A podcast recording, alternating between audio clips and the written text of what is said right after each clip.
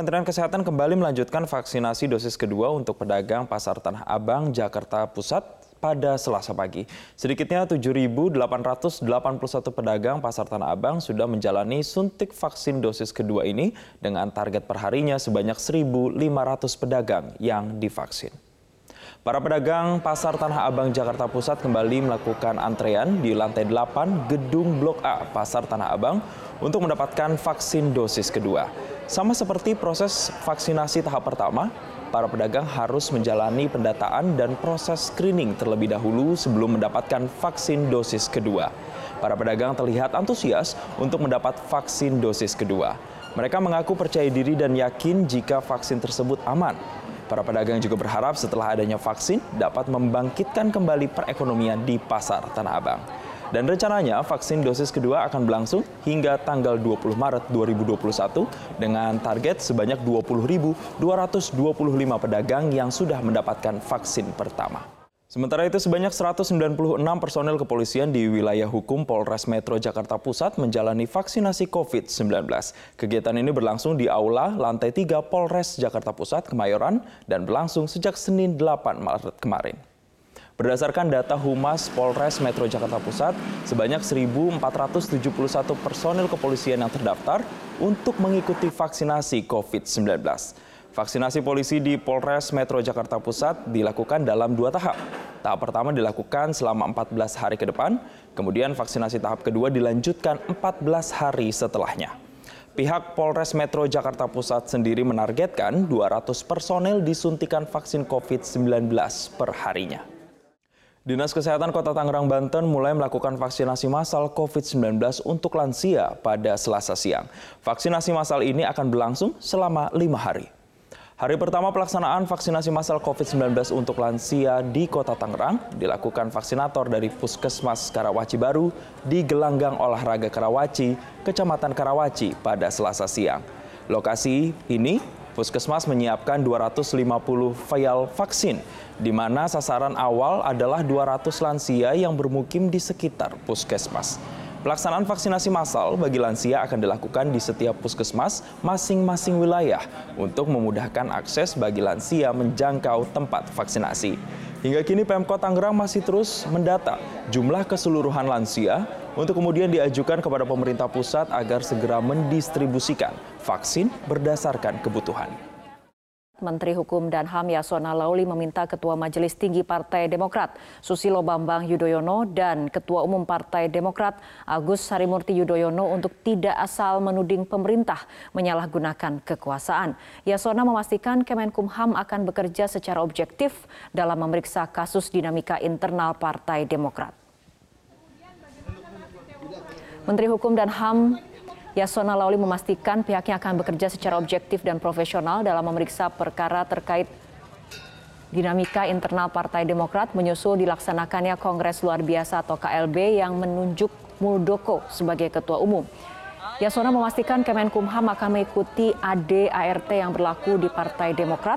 Sejauh ini baru pihak AHY yang mendatangi dan menyerahkan sejumlah dokumen kepada Kemenkumham untuk diperiksa keabsahannya. Sementara itu pihak Demokrat versi KLB belum menyerahkan apa pun sebagai bahan pemeriksaan. Hanya saya pesan kepada salah seorang pengurus Demokrat kemarin ke Datu apa saya pesan tolong Pak SBY dan AHY jangan tuding-tuding pemerintah begini pemerintah begini. Tunggu saja kita objektif kok.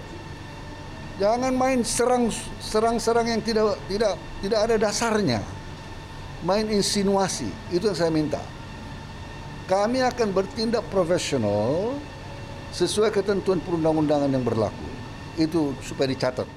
Pemirsa kisru di Partai Demokrat kian melebar, kader partai di tingkat wilayah mulai menyatakan sikapnya. Dewan Pimpinan Cabang Partai Demokrat Kota Bekasi, Jawa Barat menyatakan penolakannya pada hasil Kongres luar biasa di Deli Serdang, Sumatera Utara. Kader Partai Demokrat yang loyal terhadap kepemimpinan Agus Harimurti Yudhoyono di tingkat wilayah mulai bersuara. Kader dan pengurus DPC Partai Demokrat Kota Bekasi, Jawa Barat menyatakan menolak hasil KLB di Deli Serdang, Sumatera Utara yang menunjuk Muldoko sebagai ketua umum. Ketua DPC Partai Demokrat Kota Bekasi, Roni Hermawan menegaskan bahwa dirinya bersama seluruh kader di Kota Bekasi tetap mendukung hasil Kongres kelima yang telah memilih Agus Harimurti Yudhoyono. Empat ketua DPC Partai Demokrat dari DPD Provinsi Sulawesi Selatan dikenai sanksi pemecatan karena mengikuti Kongres Luar Biasa atau KLB di Deli Serdang, Sumatera Utara. Keempat ketua DPC Partai Demokrat yang dipecat oleh DPD Partai Demokrat Provinsi Sulawesi Selatan yaitu Ketua DPC Demokrat Kabupaten Sidrap, Andi Hairudin, Ketua DPC baru Andi Insantanri, Ketua DPC Takalar Ikrar Kamarudin dan Ketua DPC Pangkep Andi M. Ridan. Andi M. Rida. Keempatnya dipecat setelah diketahui terbukti mengikuti KLB Demokrat di Deli Serdang, Sumatera Utara yang kemudian menetapkan Muldoko sebagai ketua umum. Selain keempat DPC Partai Demokrat yang telah mendapatkan sanksi pemecatan, DPD Demokrat Sulawesi Selatan juga memastikan tidak menutup kemungkinan jumlah ketua DPC yang mendapat sanksi pemecatan akan bertambah.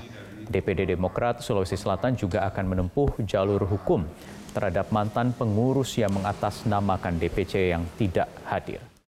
Saya sedang mengumpulkan data karena banyak mantan ketua DPC yang sudah dua tiga periode yang lalu ketua DPC dan sudah tidak DPC juga hadir di sana membawa eh, mengatasnamakan DPC-DPC yang tidak hadir. Secara hukum itu pemalsuan. Pemalsuan itu pidana. Pasti kami lapor polisi kalau datanya saya sudah punya. Rencana kapan, Pak? Dan minggu ini juga kita akan lakukan itu. Inisiator Kongres Luar Biasa Partai Demokrat, Darmizal menyatakan pelaksanaan KLB dilakukan karena manajemen pengelolaan partai yang dinilai tidak profesional karena beberapa posisi strategis dalam struktur partai diisi oleh orang yang masih satu keluarga. Keresahan kader-kader yang di bawah yang wajib setor dalam bentuk sedekah tanda kutip tadi mau disalurkan ke mana? Mau disalurkan ke mana? Tidak ada saluran. Mau melapor ke sini, ketua majelis tinggi adalah Bapak. Mau melapor ke sana, wakil ketua majelis tinggi adalah anak yang juga ketua umum. Mau melapor ke waketum adalah adik dari dari ketum. Mau bicara ke parlemen, ketua fraksinya orang yang sama yaitu waketum. Buntu jalan mereka anak dari majelis tinggi. Anak semua. Ketum dan waketum serta ketua fraksi adalah anak dari ketua majelis tinggi.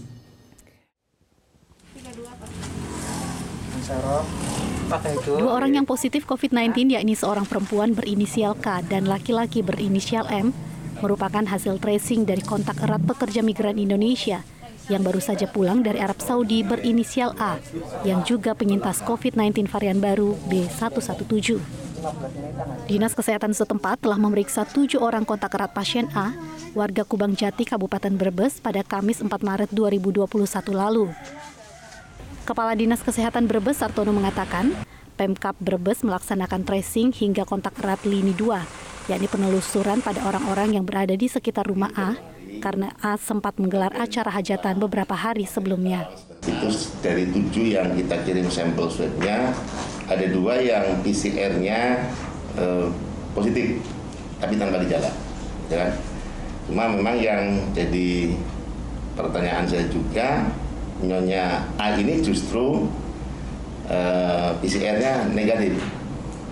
Berarti ada kemungkinan bahwa PCR yang ini satu yang positif itu bisa jadi mungkin eh, dapatnya bukan dari nyonya A karena nyonya A sendiri eh, apa negatif gitu ya ini yang kemudian untuk mengetahui apakah genomnya yang di orang dua orang ini B117 atau enggak kemarin kita kirim sampel lagi ke Jakarta. Hormati Pak eh, Sementara itu, pemerintah kembali menemukan empat kasus baru COVID-19 varian B117 yang tersebar di empat wilayah. Menteri Kesehatan Budi Gunadi Sadikin mengatakan, empat kasus baru tersebut ditemukan di Sumatera Selatan, Kalimantan Selatan, Kalimantan Timur, dan Sumatera Utara. Dua kasus yang pertama yang datang dari Arab Saudi, kasus Kerawang, itu semua kontak eratnya sudah dites dan mereka negatif. Jadi alhamdulillah karantina di airport Soekarno-Hatta cukup baik sehingga begitu mereka positif stay dulu satu juga sempat uh, di sebentar di refer ke rumah sakit dan akhirnya mereka sembuh dan mereka dilepas ke Kerawang rumahnya dalam kondisi sudah tidak menularkan penyakit. Untuk yang empat yang baru ini sedang kita lakukan tracing dan mudah-mudahan kita bisa segera mengetahui hasilnya. Kini petugas kesehatan tengah melakukan tracing pada kontak erat pasien tersebut, sementara para pasien ini sudah dinyatakan sembuh.